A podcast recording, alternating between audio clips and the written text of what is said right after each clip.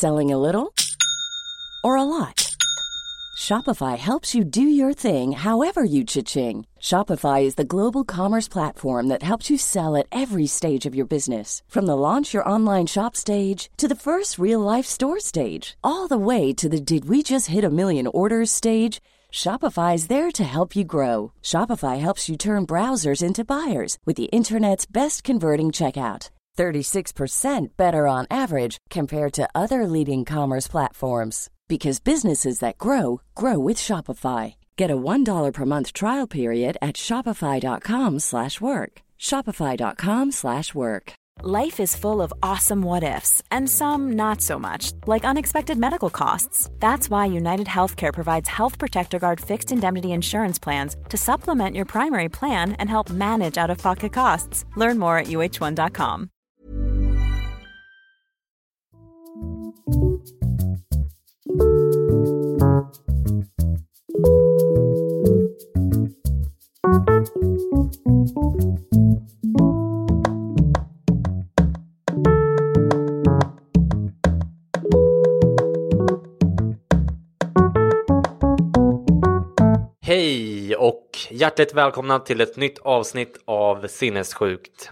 Idag har jag återigen äntligen fått hit min kära vapendragare, sjukvårdsforskningens Golden Boy, den jovialiska läkaren som kan allt, Per Höglund. Hur står det till? Ja, men bara bra. Härligt, vad kul att se dig. Mm. Eh, Du, eh, i söndags var jag ju faktiskt hemma hos dig för första gången, vilket var eh, väldigt trevligt. Jag var ute på en eh, liten barnvagnspromenad och eh, tittade in hos dig i din nya lägenhet på Kungsholmen. Och eh, du bor jättefint. Härligt. Ja, det Eh, känns, känns, känns superbra. Ja, men, men jag tänkte dela med mig av tre korta spaningar som eh, bygger myten om den enigmatiske Per Höglund, både för mig själv och för lyssnarna. Känns det okej eller? Ja, kör på. Eh, till att börja med så hade du väldigt mörkt i lägenheten. Alltså väldigt mörkt. Jag vet inte om du tänker på det själv, men du hade liksom inte en enda lampa tänd och eh, du hade persiennerna fördragna i sovrummet och sådär. Ja, nej, men så var jag hade inte ens tänkt på det, men var, samtidigt så vet jag inte, för jag tyckte det var klockan 11 på dagen, så att, jag vet inte, jag brukar inte så mycket lampor tända Nej, under dagen. nej okej. Nej, men det, det, jag, jag noterade det. Du noterade, Ja. ja. precis. Ja. Eh, för eh, det andra så hade du eh, sparat ut ett skägg sedan vi såg senast, vilket jag gillar. Men eh, som också spär på lite grann på din, den här Rain Man-auran. Eh, eller? Ja, om om jag nu har skägget stämmer, Rainman-auran, ja kanske, det är din Ja. uppfattning. Ja, precis. Ja, Ja, men, eh, nej, men okej. det, det, växer, det växer på här. Ja. mycket, mycket feedback, det verkar engagera folk. Den Jaså? skägget, Ja. nej, men jag tycker det är fint. Eh, och för det tredje så, så eh, låg det en bok på ditt eh, nattduksbord eh, som jag först trodde var en bibel. Men eh, det var inte en bibel utan någon eh, oerhört tjock bok om eh, Kina va? Eller? Mm, Vad är, vad är det för bok? Eh, Göran Lejonhuvud som var typ DNs korrespondent i Kina som har skrivit om Kinas förändring under 50 år. Det är typ 800, 800, 800 sidor. Inte, inte så. Vad heter boken?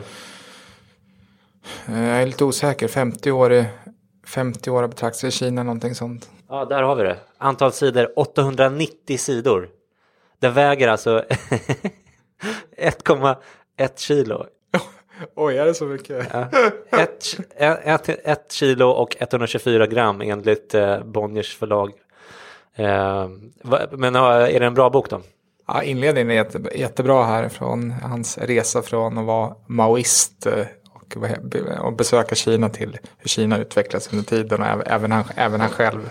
Så det är ett tids, tidsdokument över 50 år. Ja.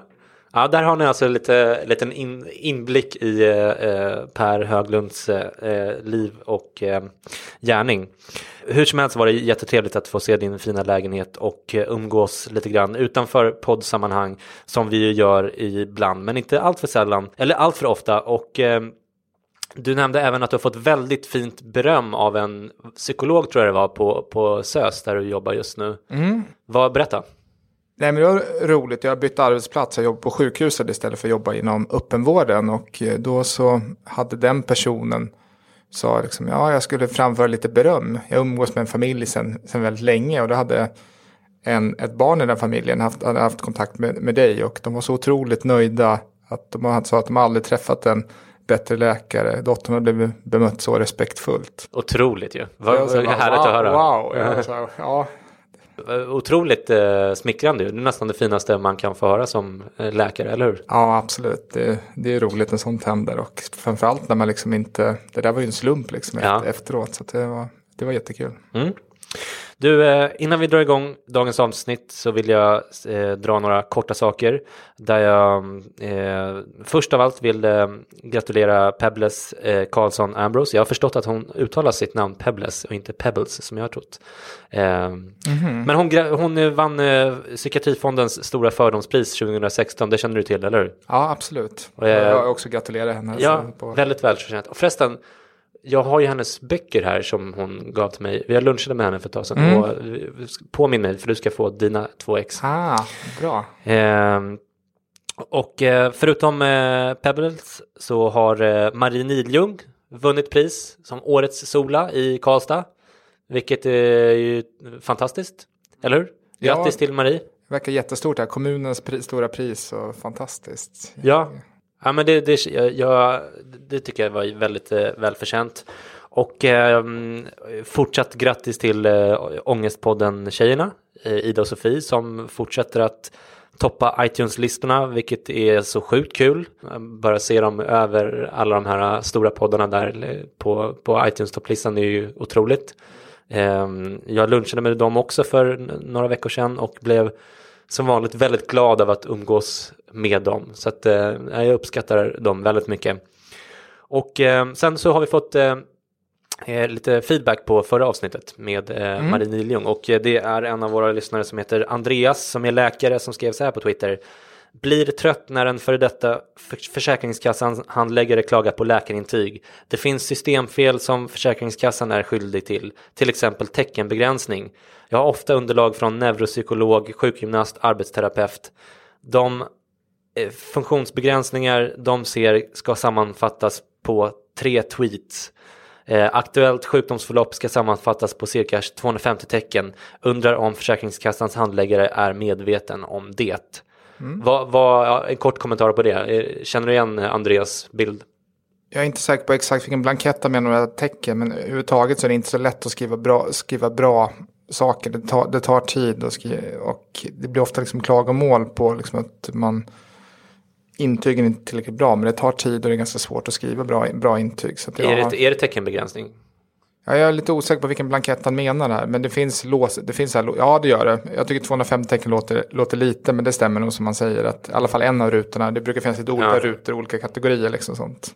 Men det är ju ytterligare ett skäl för läkare att börja använda Twitter som man lär sig. Det är, för det är en konst att skriva kort. Ja, absolut. Det, samtidigt så kanske också kan vara en, lärdom att man ska designa blanketter tillsammans. Ja, ja nej, men jag, jag, nej, det, var, det var halvt på skämt. Men eh, jättebra eh, inspel från Andreas där. Vi älskar när vi får den typen av eh, feedback. Och du hade någonting du ville... Ja, i fredags så hade vi fackligt årsmöte för läkare, yngre läkare här och då var Gabriel Wikström där. Ja, just det. Ja. Eh, Och nu är det så att det blir nästa år, det här året, 2016, är Mental Health Run den 8 oktober.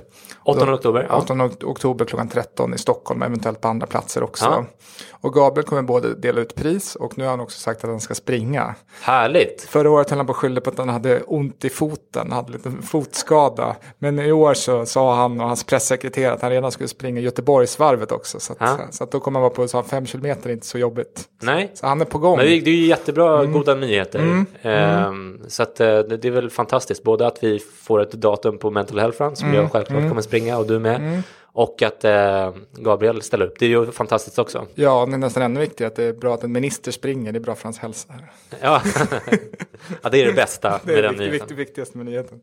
Du, eh, nu måste vi sparka igång det här avsnittet. Återigen, hörni, hjärtligt välkomna allesammans.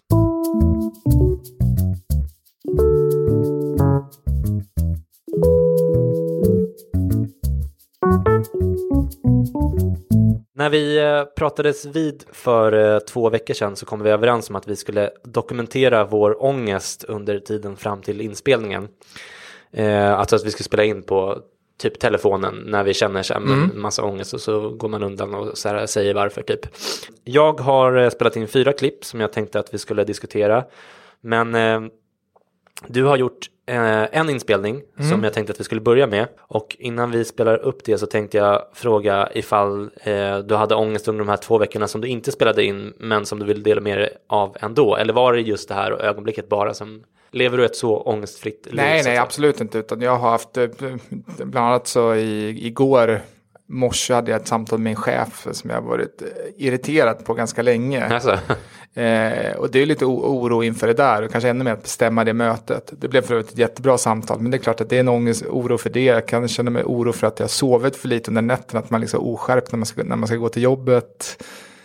Eh, trots att utan, små, småbarn, he, utan mm. småbarn hemma Ja, och jag känner att det liksom inte räcker till, att vi har mycket liksom krav att svara på, på mejl och andra grejer. Liksom sånt. Att liksom inte leva upp till liksom kravnivån. Så absolut, det finns, det finns ångest. Jag kan, jag, det är nästan lite skönt att höra. Här, ja, ja men precis. Absolut. Har du någon så... ångest över att du har ungefär 800 sidor kvar i den här boken om Kina som du har?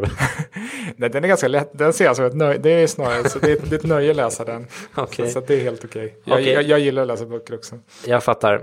Jag tänkte att vi ska, bara, vi ska prata om ångest idag och det är kanske tydligt att göra, det är kanske bra att göra klart lite vad vi menar här. Och, mm i vardagligt tal liksom ångest att kunna betyda, betyda lite vad som helst man upplever som obehagligt. Frustration, livsleda, oro, förtvivlan, dåligt samvete kan alla passa in.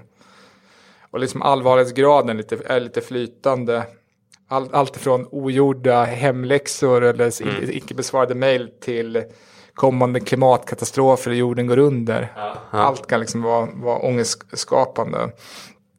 Och inom psykologin och psykiatrin använder man ångest lite snävare.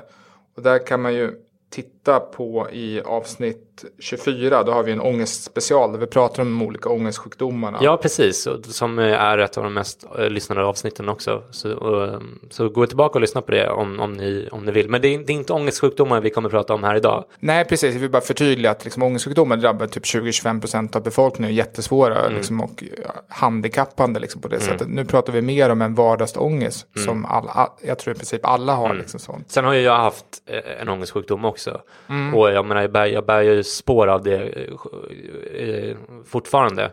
Så på, på så sätt så kopplar den här ångesten som jag kommer spela upp i mina klipp till, till eh, liksom en, en, en fond av mm. ångestsjukdom ändå. Men, men det är ändå bra att du förtydligar det att det inte är eh, sjukdomar per definition vi kommer att prata om just i det här avsnittet. Vi pratar väl mer om vardagsproblem och vardagssituationer i, i, i det här och sen kan vi säkert ha fler ångestspecialer där man liksom kan räta ut fler frågetecken. Precis. Och själva det här klippet, jag går en KBT-kurs och i, i KBT-kursen så ingår så kallade beteendeexperiment. Att via liksom olika experiment och hypoteser, tankar, lära sig hantera situationer som tidigare varit begränsning, mm. begränsande. Mm. Till exempel, det finns en tv-serie nu som är på går på man kan se på SVT Play där folk i grupp, de är rädda för till exempel hissar eller hundar och så får de lära sig liksom, hantera sådana situationer. Okay. Att de har sådana specifika fobier. Till exempel om man är rädd för hissar kan en del av behandlingen vara att först se en hiss på bild, sen se ett YouTube-klipp och sen åka hissen. Mm. Det finns även de som vänder på det och gör jobbigaste först. Liksom. En annan del av behandlingen. Okay.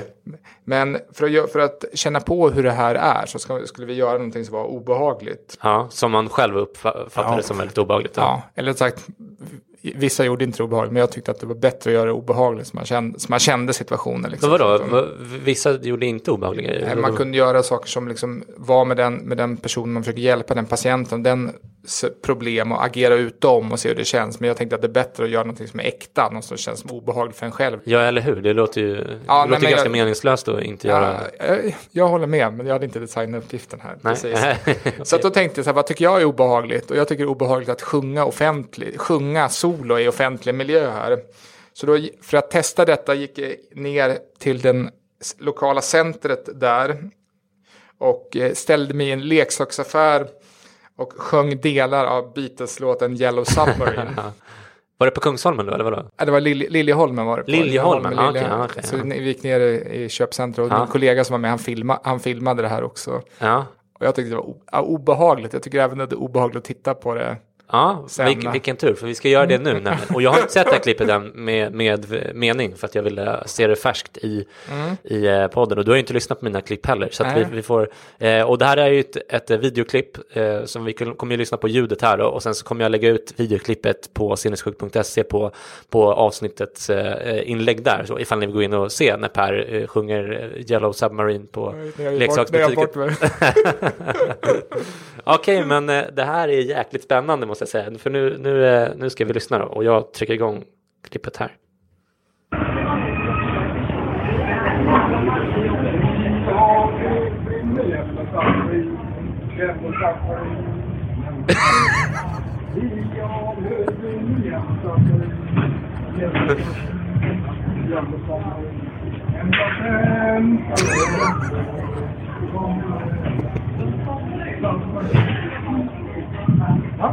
Ja, fy fan vad sjukt. Eh, ska vi bara förklara vad som händer här? Vi ser hur Per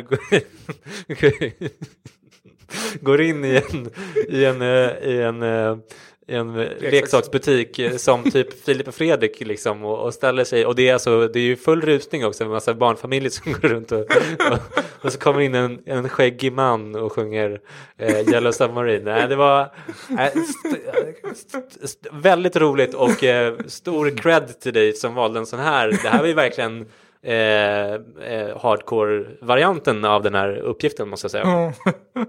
Men eh, det, det tycker jag eh, dels var väldigt roligt och dels eh, speglar det ditt, eh, ditt engagemang för, för att göra saker, men att verkligen förstå dina patienter. Och sen så tycker jag att eh, ja, men det, det, det är ett bra exempel på det, det här är typ en sån uppgift som jag skulle kunna ha gjort i min KBT. Nu var, gjorde jag inte just det här, men och eh, säkert väldigt många som har gått KBT för ångest eller alltså, som, som känner igen sig och eh, den som, den som inte har gått i KBT och, och kanske funderar på det. Det här skulle kunna vara en sån sak som ni får göra under KBT. Alltså vi har ju pratat tidigare om att KBT är ingen det är, ingen, eh, det är inte fluffigt utan det, är, det, det är tungt alltså, men det är väldigt, väldigt bra. Och sen så mm, behöver man inte göra just det här, men man får liksom välja sina egna eh, svårigheter och sen så trappar man upp det lite grann och så känns det liksom, ja men, ja.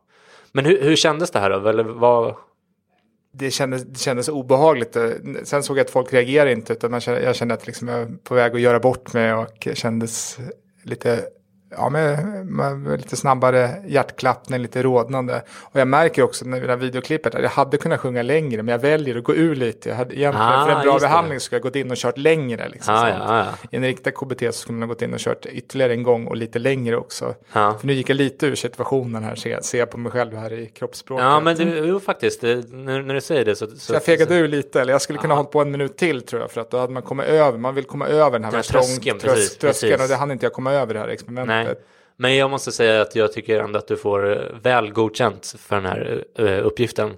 Och eh, det blev ju dessutom väldigt bra innehåll till podden. Det är alltid uppskattat. Du, ska vi, eh, hade du något mer att säga om det? Eller ska vi återgå till, eller ska vi fortsätta med mina klipp som, in- inte, är- som är lite, lite annorlunda då? Ja, det är lite olika perspektiv här. Jag ska bara se lite som lite bakgrund så, så eh, för mig så började de här två veckorna ganska bra. Alltså, eller dåligt då, beroende på hur man ser det. Alltså dåligt ur eh, det här experimentets eh, perspektiv. Eftersom jag inte hade så mycket ångest helt enkelt och eh, det gjorde mig mest av allt eh, glad såklart att jag, eh, att jag inte hade ångest men, men, eh, men eh, jag tänkte att det kommer säkert liksom och särskilt eh, eh, jag visste inte minst att jag hade en, en föreläsning i för, förra torsdagen och eh, det ger mig nästan alltid ganska mycket ångest. Eh, men eh, första klippet eh, här är ändå från eh, tisdagen den veckan, alltså den 8 mars. Och så här lät det då. Så, det är tisdag. Jag är på väg till gymmet. Och jag gick hem lite tidigare från jobbet idag för att jag känner att jag har sovit dåligt i natt. Vårt barn har hållit oss vakna lite grann. Och med det kommer såklart en eh, ångest lite grann sådär. Eh, jag har väl inte någon superspecifik ångest eller något, något specifikt jag har ångest inför men jag känner väl eh, mer generell liksom ångest kring lite allt möjligt och när det är så så är det ofta eh, någonting som har att göra med ekonomi och jobb och sådär. Det jag känner väl lite grann nu det är att eh, jag, eh, ja, men jag tänker på mm, hur jag ska försörja mig och eh, om jag har valt rätt, rätt eh, yrkesbana. Jag känner en liten sorg inför att jag inte eh, att jag känner mig lite begränsad i det att jag inte orkar vara anställd och sådär. Eh, utan att jag känna känner att jag behöver vara frilans för min egen skull. Att jag inte har något alternativ och egentligen så trivs jag nog bäst som frilansare. Men, ehm, men jag skulle gärna vilja ha valet. Och sen eh, tänker jag på pengarna och på ehm, ehm, jag tänker ibland på podden och sådär och ifall jag, vad jag har för avsikter med att göra podden. Eh, eh ifall det känns meningsfullt och ifall, eh, ja, men ifall jag gör av rätt orsaker. Så att det, eh, ja, det var det. Ja, så där lät det alltså. Till att börja med så vill jag säga då att, att eh, dålig sömn eh, ger mig, liksom, alltså det, det ger mig ångest nästan oavsett andra yttre omständigheter så att säga. Det är liksom, dålig sömn är som en slags liksom, katalysator för ångest om man säger så. Eh, sen så tycker jag att det är ganska typiskt här i det här klippet att eh, det är jobb och pengar som jag ältar när jag har lite ångest i kroppen. Vilket eh, jag tror kommer att återkomma i resten av klippen här också. Det kändes i magen när du pratade om det här, min mage här. Att, alltså? Ja, verkligen. Jag gick igenom här. Ja, mm, okej. Okay, ja. Ehm.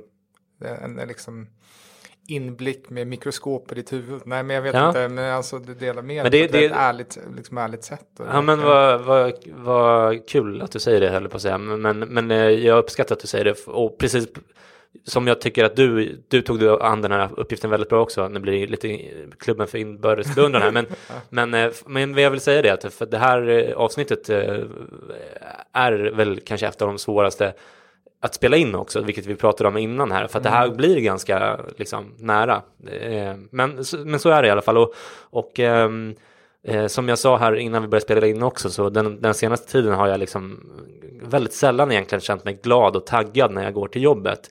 Och jag vet inte om det beror på att jag har sovit dåligt eller om liksom jobbet kanske inte känns lika meningsfullt nu när jag har ett barn att tänka på eller vad det nu kan vara. Jag, jag vet inte, jag kan inte exakt sätta fingret på vad det är.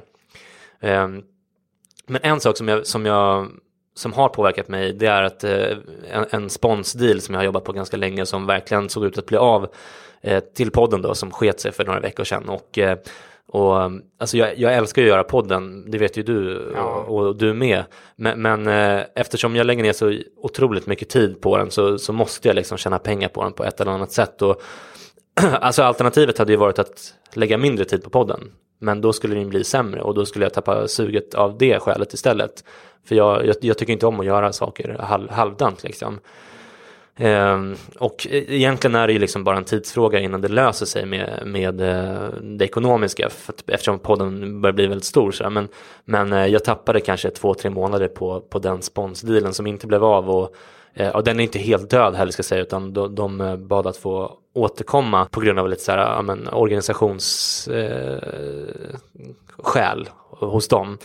Eh, men, men just då så kände jag bara liksom att fuck it, nu, nu skiter jag i det här, nu, nu, liksom, nu, nu lägger jag ner för att jag orkar inte liksom, ja, du, du känner igen känslan. Ja.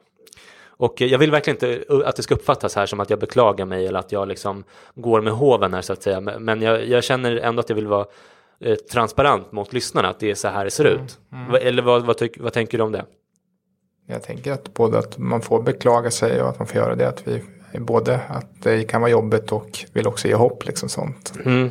Ja, men precis. Och sen så som jag sa att jag ibland så kan jag känna bara Eh, så man frågasatte varför jag gör podden. Ja, det, det funderade jag på. Mm, men jag, jag, tror att det kanske blir extra mycket så när man, när till exempel en sponstil spricker och man känner att så här, eh, inspirationen bara, eller liksom mm. man bara, man får liksom lust att bara lägga ner den.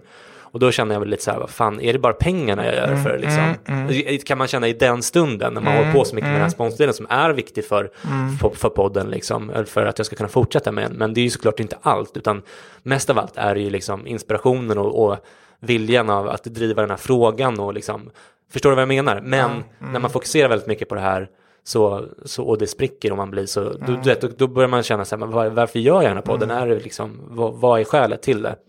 Jag vet inte om det här är särskilt intressant att lyssna på, men... men... Ja, men meningsfullhet är ju jätteviktigt och det, det du beskriver tyckte jag när du sa att på väg till jobbet, liksom att det inte kändes så riktigt lika, kanske meningsfullt och det är superviktigt. Sen låter det som pengar är ju, är ju en del för ett, någonting man behöver för att kunna driva någonting. Och liksom ja, men precis. Det ger betala ju, hyra, köpa frihet. maten och ja, precis. frihet. Ja. Bara som ett, ett eh, exempel på, på hur det kan se ut. Till exempel när jag intervjuade eh, Ludmilla Rosengren i Uppsala, ja men då liksom, eh, då måste jag åka tåg till Uppsala. Och då får jag betala det liksom. Det kostar hundra spänn kanske, mm. inte ens det. Men mm. ändå, du vet, jag, jag tjänar inga pengar men jag måste ändå mm. betala för det här. Och då känner jag ändå bara så här, fuck it, nu betalar jag den här och så bara hoppas jag att det här kommer, mm. att jag kommer få tillbaka de här pengarna mm. någon dag liksom. Mm. Men, och det är ju bara en, en bagatell såklart, 100 spänn eller 200 spänn. Men, men eh, mest av allt så är det ju min tid som jag lägger ner på det här som jag känner att så här, men jag skulle kunna lägga den tiden på att göra mina andra grejer som jag får mycket mer betalt för.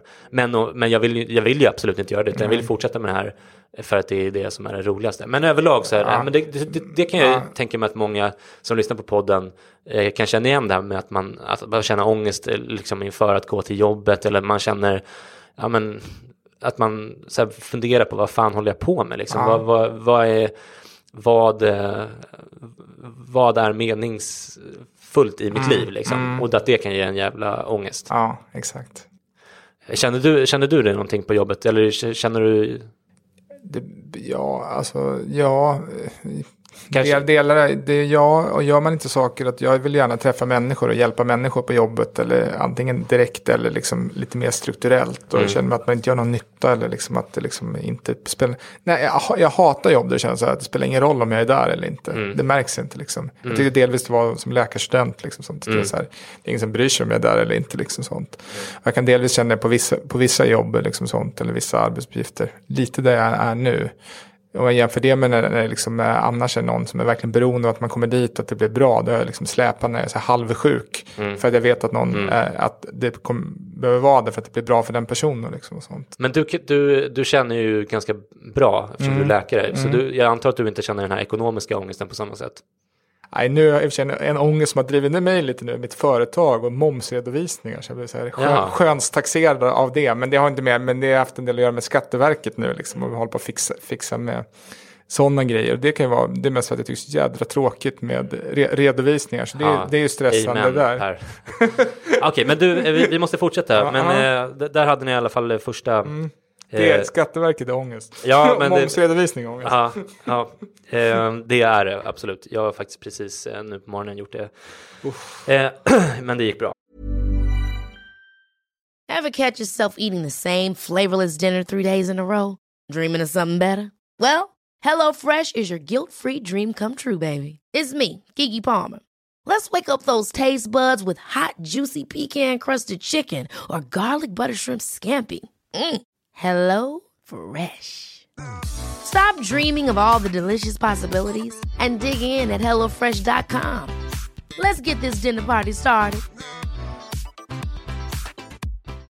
Life is full of what ifs, some awesome, like what if AI could fold your laundry? And some, well, less awesome, like what if you have unexpected medical costs? United Healthcare can help get you covered with Health Protector Guard fixed indemnity insurance plans they supplement your primary plan to help you manage out of pocket costs. No deductibles, no enrollment periods, and especially no more what ifs. Visit uh1.com to find the Health Protector Guard plan for you.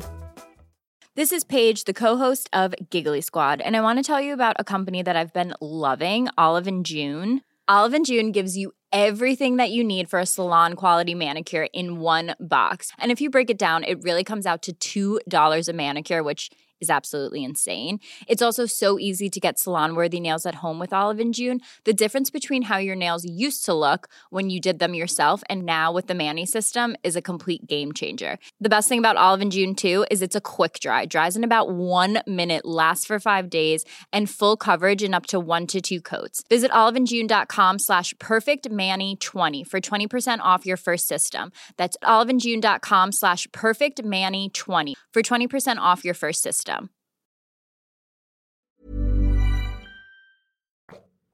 Vi fortsätter. Eh, sen kom ju föreläsningen också. Det, det här var ju tisdagen för förra veckan och sen så kom eh, föreläsningen på torsdagen där. Och faktum är att jag inte fick någon ångest inför det. Så jag har inget, ingen, eh, inget inspelat därifrån. Eh, inte ens under morgonen på vägen dit liksom. Oj. Mm. Och jag har två teorier om, om varför det blev så. Och för det första så tog jag inte så bra betalt den här gången. Eh, vilket eh, gjorde att jag kände lite mindre press.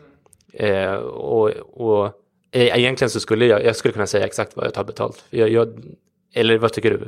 Ja, varför inte? Transparens är bra. Transparens, eller hur? Ja, men den här gången så tog jag 4 000 eh, för den här föreläsningen. Mm.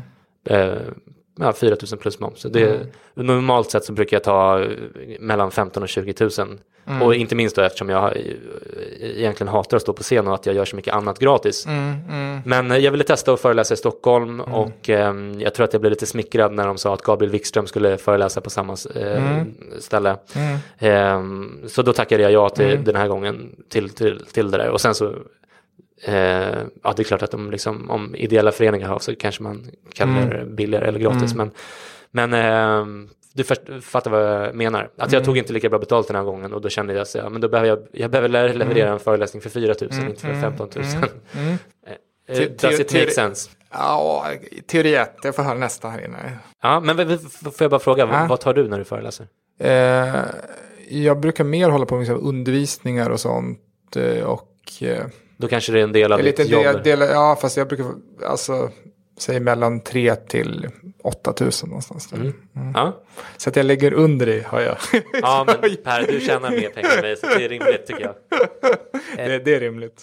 Eh, Okej, den andra teorin då, det är att det var en ganska liten publik. Och ehm, egentligen skulle det bara vara kanske 30-40 pers. Men en annan föreläsare fastnade på flygplatsen, det skulle vara två spår liksom på den där konferensen. Så att det blev ungefär dubbelt så mycket. Men ehm, det visste jag inte innan, så att det kunde jag inte ha ångest inför. In, inför. Och eh, jag tycker så här att så länge det är under 100 pers så, i publiken då, så tycker jag att det är ganska okej. Eh, då får jag liksom inte så mycket ångest inför det heller. Hur, hur känner du inför det här med, med publikstorlek på föreläsningar? Har du, blir du nervös om du vet att det ska vara liksom ett par hundra i publiken?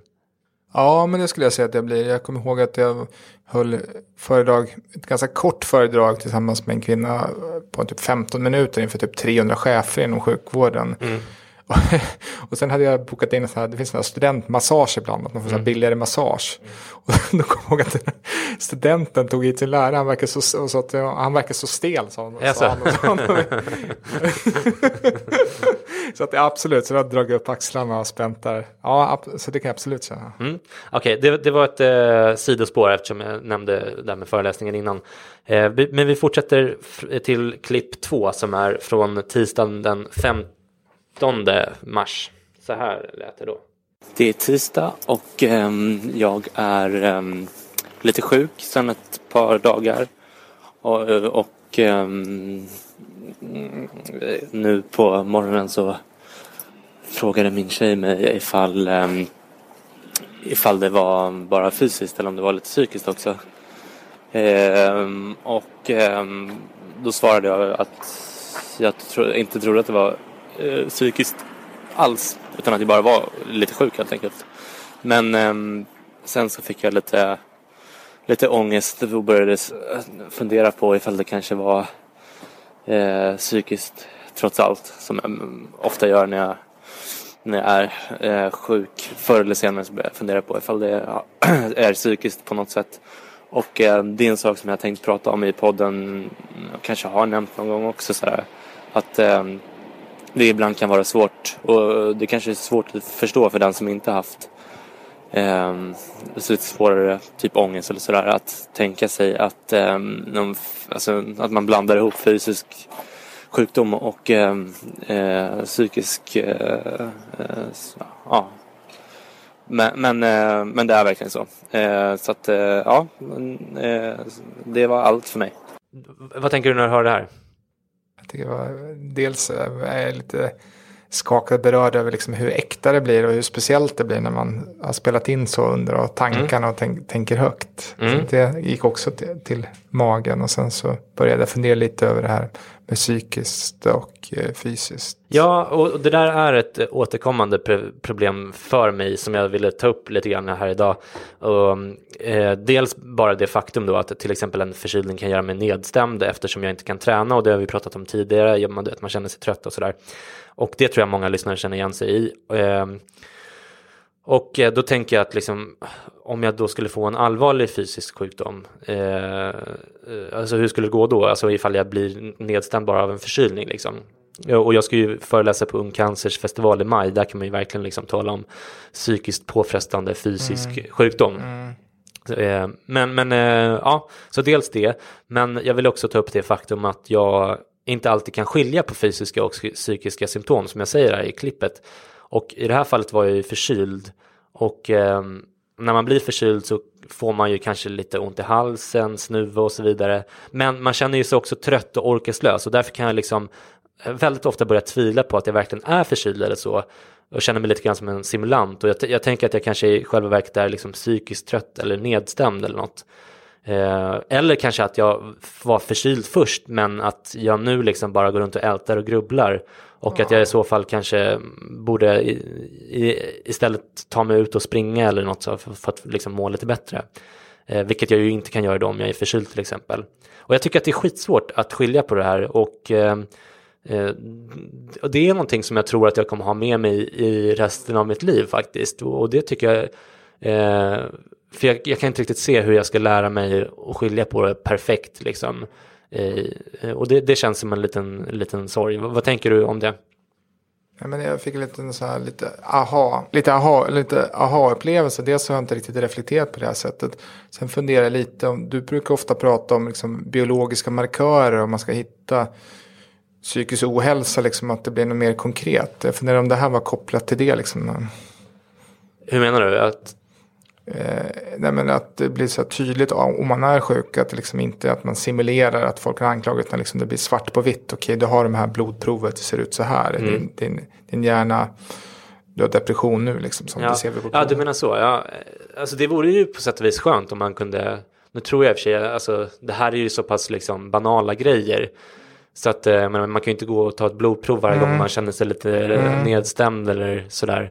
Eh, eller vad vet jag, det kanske skulle kunna bli som en sån här eh, blodsockermätare som diabetesmänniskor mm. har. Mm. Jag vet inte, men, men, eh, ja, men det, när du säger det så det skulle ju kunna vara, vara någonting för framtiden. Liksom att man, att man ja, men det här med biomarkörer, att det, överhuvudtaget att det mm. finns, jag tror att det kommer, kommer kunna underlätta för människor med psykisk ohälsa, även om det kanske inte kommer underlätta i den här typen av vardagliga situationer. Mm. Så, så, ja, men du har rätt, det knyter an till den, till den diskussionen också. Men jag tycker att det vore ganska intressant att höra ifall våra lyssnare eh, känner igen sig i det här. Eller om det bara är jag som går runt och tänker så här. Ja. Eh, så, så gå gärna in på Twitter och, och ja, prata med oss där. Jag tycker det är jätteintressant. Jag har faktiskt inte reflekterat. Det är lite ny tankeutrymme här. Så det är bra att få ta gärna emot fler feedback och även dina funderingar också. Liksom, mm. sånt. Jag heter ju C. Dahlström på Twitter. Du heter Dr. for Quality med en 4. Det vet ni vid det här laget. Du, eh, vi fortsätter till klipp nummer tre. Det är torsdag. Jag går från kontoret. Um, jag har uh, någon form av odefinierbar ångest i kroppen. Um, om jag ändå ska gissa vad det beror på så kan det kanske ha någonting att göra med att jag har druckit kaffe vilket ibland ger mig lite, lite ångest. Först blir jag speedad och pratar snabbt och blir inspirerad. Och sen efteråt så blir jag mm, får jag lite ångest. Men, jag, jag tror att det kanske har att göra med att jag eh, min mage blir lite sur och, av kaffet. Då. Just nu har jag en, en egentligen kaffefri månad av just det skälet att jag druckit mycket kaffe nu senaste tiden. Det blir lite stressigt och eh, min mage är jävligt känslig för sånt. Men jag kan tänka mig att den här ångesten också beror lite grann på ja, ja, generell, generell ångest över sakernas tillstånd med, med jobb och ja, jag vet inte. Det är mulet ute. Det är liksom... Jag, det låter fjompigt. Jag vet faktiskt inte exakt vad det beror på. Så det blev kanske inget bra inlägg men det kanske säger någonting ändå. Hej!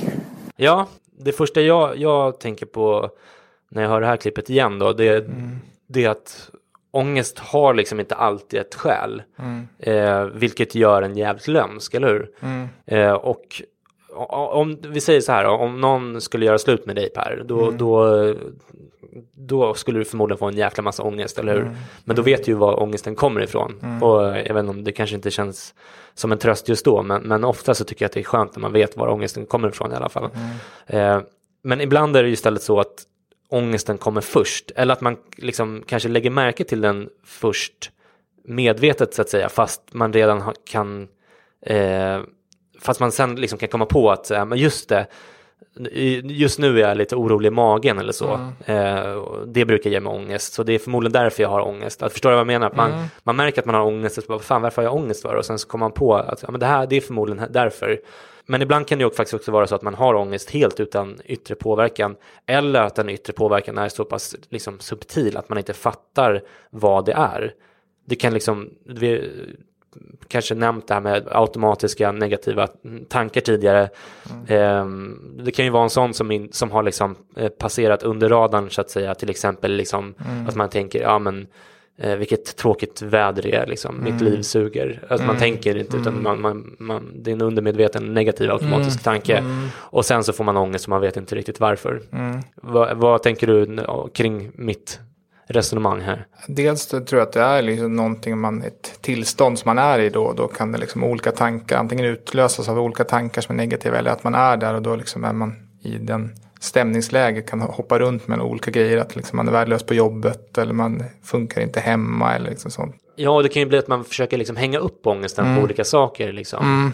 För att försöka sortera det och liksom, vad, vad är det här? Och så kanske man liksom börjar grubbla på saker som egentligen mm, inte mm. är, som kanske mm. egentligen eh, i någon slags objektiv mening är ganska bra, men då börjar mm. man liksom så här, eh, grubbla och älta. Det är mer stämningsläget som, som präglar liksom tankarna. Ibland brukar man prata om fritt flytande ångest som här låter lite som så. Man känner ju det i rösten när jag, när jag lyssnar, liksom, att det här är ju inte, det, det, är inte, det är ett mer negativt state liksom sånt än vad, ja. än vad det är tidigare. Och, ja men Precis. Och eh, går man, man kan ju också tänka på det här lite hur kroppen kopplar till, eh, till, till hjärnan. Här. Om jag tar då mitt, eh, om man tittar på exempel en ond ångestcirkel, det kan bli så här ond, onda cirklar av ångest. Och ja. Om jag tar mitt exempel här och sjunga offentligt i en leksaksbutik på ett köpcentrum mm. som, som exempel. Eh, så det, det, tror jag att det är lite av en light-variant av det som drabbar människor med social fobi. Liksom. Ja, precis. Som kan ha väldigt stora problem ja, med det här. Jag, jag vill få betona en väldigt light-variant mm. av, av det. Och då liksom är situationen ju att sjunga i köpcenter. Mina tankar som jag har då är liksom att jag kommer att sjunga falskt. Jag är oduglig på att sjunga. Andra kommer skratta åt mig. Eh, jag känner mig misslyckad. Jag är konstig som står där och sjunger. Mm. Och då blir det liksom en känsla som då kommer liksom med oro, skam, kanske vaksamhet. Och vad som händer i kroppen, de här kroppsliga reaktionerna är att man spänner sig, drar upp, drar upp axlarna, eh, torr i munnen, rodnad. Ja, men hjärtat pumpar mm. på, mm. bultar också. Så blir man mycket mer medveten om sig själv och att man, man sjunger. Och att man inte tar ögonkontakt med de som är i mm. där. Och då blir det så att det beteendet blir i sig ännu konstigare som späder på lite av det andra. Mm. Att man mm. Och så här, så här får man ju ofta sitta i KBT när man går i KBT-terapi mm. och, och, anteckna eh, situationen, tankar, känsla, kroppsliga reaktioner som du mm. gick igenom här. Mm. Och då, då det, tanken är ju att man ska liksom belysa ångesten, att man ska börja ifrågasätta eh, negativa mönster och se liksom logiska eh, misstag man gör när man tänker på det här väldigt... Eh... Precis, lite de här negativa automatiska tankarna och lite andra sådana. Man mm. kan ifrågasätta det antingen på en tankenivå eller att man gör snarare att man utmanar sig själv som att man gör saker som man tycker är obehagligt och kommer över den ångesten och ser att man kan klara det. Liksom. Att man mm. inte alltid är misslyckad. Inte hundra procent värdelös på att sjunga. Mm. Utan det kanske, ja, det finns grader i det där liksom. Mm. Ja, hur, hur, hur, kändes det för dig efteråt? Liksom? Vilka, vilka eh, tankar och, och, och, känslor och sånt inför eh, slog in eh, och vilka visade sig vara falska? Jag hade, jag hade tänkt innan att eh, liksom, det är 10 chans att blir liksom utkastad från affären. Ja. Det blev du inte? Det, det blev jag inte. Så nej. nej. sen, och sen hade jag tänkt att ungefär en tredjedel av människorna kommer tycka det är lite, lite roligt Ja. Liksom sånt, lite positivt uppmuntrande i alla fall. Liksom, ja. sånt. En, en, tredje, en tredjedel typ, skulle inte bry sig vara liksom inne i andra saker. Ja. Och en tredjedel skulle se, se rätt ifrågasättande ut. Liksom, sånt. Och hur, hur stämde det överens med verkligheten då? Ja, jag tycker när man tittar på videoinspelningar och vad jag kände där eh, så tycker jag att det stämde ganska bra. Att det var liksom, men det är kanske några fler som inte brydde sig. Liksom sånt. Ja. Och, de, och de som liksom, tittar lite konstigt titta inte så konstigt att liksom ville slänga ut den eller bränna Nej. en på bål eller liksom sånt. Eller, Nej. Nej men alltså, och så sen så gra man, graderna var inte riktigt lika starkt. Sen så kan man ju eh, i KBT får man också ofta ifrågasätta ja, men, de här människorna som tittade på dig och tyckte det var konstigt. Mm. Ska du köpa deras verklighetsförklaring? Ah. Eh, mm. ja, är det konstigt att man ställer sig och sjunger? Mm. Tycker du det själv? Då kanske man tycker det, eller så mm. tycker man inte det. Eh, personligen så ja, det är väl det är väl roligt liksom. Mm. Jag, jag, kanske skulle bli irriterad om jag hade bråttom. Och mm. men vad fan, mm. Det är väl inte hela världen om mm. någon ställer sig och sjunger en, en leksaksbutik liksom. Mm. Mm. Ja, men precis, och så långt hann jag inte komma i strukturera, men absolut, precis. Mm, då kommer det säkert eh, Ja, men precis, jag kände när du sa det här, precis, mm. det här, det är bra, det är en bra fortsättning. Mm. Tack, sen, tack, tack, för terapin. Ja. det var det lilla. Eh, men i det här fallet så, så, är jag ganska, ganska säker på att det var just kaffet som spökade. Och kaffe gör mig oftast liksom glad och pigg. Det, här, det känns ju jättefjompigt att prata om det här, men, men jag, jag, jag vet att det finns lyssnare där ute som, som har liknande erfarenheter. Eh, och eh, som jag sa här i, i klippet så får jag ofta som en slags bakfylla efteråt. Särskilt om det var, som det var nu, särskilt, liksom, ganska länge sedan jag drack kaffe ah. och det blir liksom som en, ja, eh, man är inte tillvand på samma sätt. Eller om jag dricker kaffe på fastande mage och min mage liksom slår ut. Mm. Eh, eller om den magen då redan är i obalans av något annat skäl när jag, när jag dricker. Som du hör så har jag jättekänslig mage och det vet ju, känner ju lyssnarna mm. till. Men, eh, och då kan jag få liksom ångest efteråt och om jag inte då eh, aktivt liksom i KBT-anda här tar fram tanken liksom, mm. och så analysera situationen så kan jag bara gå runt och känna ångest och, vet, så och inte veta var det kommer ifrån och tycka att det är lite jobbigt. Eh, I det här fallet så, vilket var en, en bra eh, bieffekt av att jag spelade in så här, mm. och att jag så här, ja, men ifrågasatte, så, men vad är det som händer? Ja men det är kaffet förmodligen. Mm. Ja, och då har jag, sen dess har jag inte druckit kaffe liksom, mm. så då, och liksom haft det lite bättre med magen. Så att, men då kan man i alla fall göra någonting åt det i bästa fall. Ja. Så att, eh, ja. Och veta lite orsaken också som du var inne på också. Ja, precis. Okej, okay, men vi, vi, eh, vi fortsätter till eh, nästa klipp, det fjärde och sista klippet. Det är fredag. Jag har äntligen hittat lite tid att uh, sitta och skriva på den uh, boken som jag hoppas bli klar med någon gång. Eh, och eh, en del i det som jag har suttit med ganska mycket idag är att eh, sitta och, och, läsa i min eh, mammas gamla journaler och sådär och eh, det ger mig en eh, hel del ångest måste jag säga. Det är ganska, ganska tuffa grejer liksom som står där i och eh, som jag kommer liksom eh, som jag tar utdrag ur eh, till, till boken då. Och eh, sen så skriver jag ju en, eh, den är eh, relativt självbiografisk eh, boken, en slags reportagebok och, och, jag skriver eh, en hel del om, om mig själv då och det är inte heller alltid så kul att läsa eh, i efterhand när man sitter och går igenom. Nu har jag kommit ganska långt ändå. Eh, man sitter och läser de här grejerna som jag har skrivit kanske för ett halvår sedan eller till och med ett år sedan eller sånt där. Och så, kom, så känner jag att ja, men det här är jävligt eh, privat alltså. Eller att det är genant eller, eller vad det nu är. Och sen eh, dessutom så är ju själva liksom eh, processen att eh, skapa något eh, kreativt eh, ibland förknippat med ångest. Inte alltid men, eh, men typ en bok kan, kan eh, alltså det, ibland, ofta är det ju väldigt roligt också men ibland så är det en del ångest. Man tänker på liksom, ah, fan det här blir inget bra liksom eller eh, det här kanske är för personligt, det kanske jag inte ens vill ge ut för att det, det kommer för nära och då har jag lagt ner en jävla massa timmar på någonting som jag aldrig kommer få betalt för. Um, mm. Hej! Wow, du är så, du är så modig.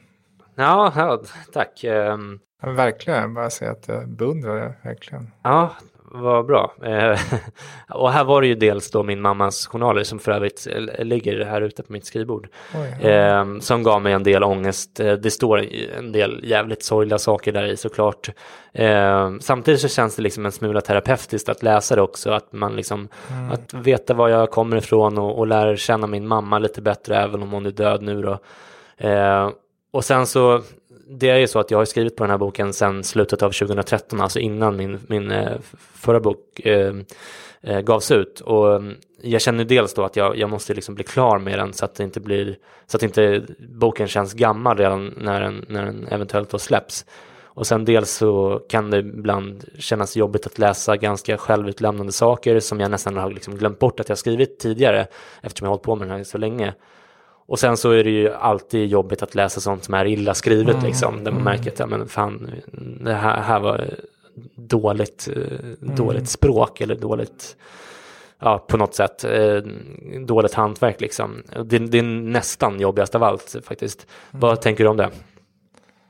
Oj, eh, jag tänkte att... Var mycket på samma gång där. Ja, mm. exakt. Um, Dels, dels som med boken så fantastiskt att det är liksom ett sånt porträtt och jag kan tänka mig att det blir ja, väldigt värdefullt för andra människor att se, se det som ett Ja, du visar styr, styrka ja, och det, det återstår att se. Jag tror att det är ett viktigt projekt. Jag tror det är jätteviktigt. Mm. Mm, vi, vi, får se. Som du märker så har jag blandat självförtroende när det gäller som, men mm. det, det, ganska, det, tror jag är ganska vanligt när man, mm. särskilt kanske man, när man jobbar på lite längre saker, mm. böcker eller kanske mm. någon eh, vetenskaplig avhandling i ditt fall. Så här, mm. Att man känner så här, ibland så känner man så här, fan det här kommer bli den bästa jävla boken någonsin. Och sen ibland så, som när man sitter och läser, liksom, och så fan det här, är, det här är ju illa skrivet liksom. Och så känner man, ja. vad fan vilket skit det är jag kommer dragandes med här liksom. Ja, vi får se. Vi, det, det, det är ganska lång tid kvar innan, innan det överhuvudtaget blir någonting med den där boken. Men eh, sen så det här med mammas eh, journaler och sånt ja. där. Det, det, är ju det är ju jobbigt. Men eh, ja, ja så, så var det. Mm. Okej. Okay. Eh, och som du märkte i det där klippet så återkommer jag återigen till ekonomin här. Vi, vi, att jag känner att jag måste ge ut boken eftersom jag lagt ner så mycket tid på, på att skriva den. Och eh, ja, om man då stundtals som jag sa känner att ja, men det här kommer bli en riktig skitbok mm. så får man ju ångest av bara tanken på att ge ut den. Vad tycker du generellt sett om, om de här fyra, fyra klippen då? Jag tänkte att ekonomin, att du liksom får uppskattning för allt du gör, allt arbete. Att det är viktigt, både ekonomiskt och annan ja, uppskattning. Men ja men exakt, det är ju så. Man, man, eh, man äh, värderar ju liksom, det är väl framförallt kanske tre saker som, som man eh, lägger i vågskålarna. Det är ju uppskattning eh, i form av beröm som, som vi får ganska mycket. Eh, men i och för sig också fått en del skit på Twitter mm. senaste tiden och det mm. som jag har berättat för dig. Mm. Och det gör också att, så här, att kraften rinner ur en lite grann. Mm. Eh, men sen pengar såklart. Det är ju liksom... Frihet. ja, precis. Det, det, är ju frihet. Och sen så att man, att man lär sig någonting, att det känns mm. meningsfullt och sådär. Det är ju det är den tredje grejen mm. jag lägger i vågskålen i alla fall. Mm. Um, ja, så att det, det, blir lite sådär obearbetade eh, grejer här mm. idag, men eh, mm. så får det väl vara. Ja, det är väl härligt med mm. autenticitet och transparens.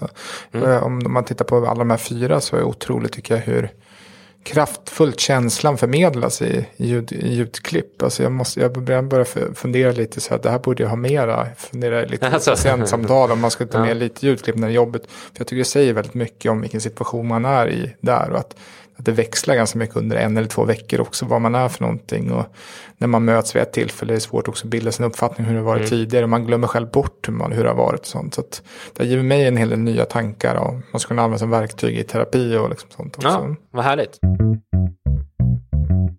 Det var allt vi hade för er idag kära vänner. Vi tackar er ödmjukast för att ni har lyssnat och hoppas verkligen att ni tyckte om det här avsnittet. Jag vill också givetvis tacka dig Per för att du kom hit den här morgonen och delade med dig av din briljans och ditt eh, stora hjärta. Eh, Tack för inbjudan. Ja, eh, jag vill avsluta det här avsnittet med att eh, tipsa om en låt som jag har spelat kanske 450 gånger i min iPhone den senaste veckan och som jag smsade till dig igår, även om du har lyssnat på den. Per? Nej, du får säga det. Nej, det har jag, nej, det har jag inte. Nej, eh, då ska Inte vi lyssna än. på den här efteråt, eh, i, inte i podden av Stim själv, men, men ehm, eh, det, låten, det är, ehm, den heter Svalkar vinden med bandet Den svenska björnstammen. Och om du som lyssnar inte har hört den här låten så måste du göra det för den är otroligt bra. Jag, jag inser att jag kanske är sist på bollen här, men, men, eftersom det, är- den, det är ingen ny låt. Men eh, dra igång den på full volym och ta med dig den in i påskhelgen och ta även med dig min och Pers önskan om att du får en fin påsk utan ångest och om du ändå får ångest spela in den och lägg ut den på Twitter och eh, tagga oss så kanske det kanske ångesten tappar lite grann i styrka. Eh, Cool, coolt. Jag ser verkligen fram emot någon gör det. Det Ja, eller hur? ta hand om er, puss och kram, hej då. Hej då.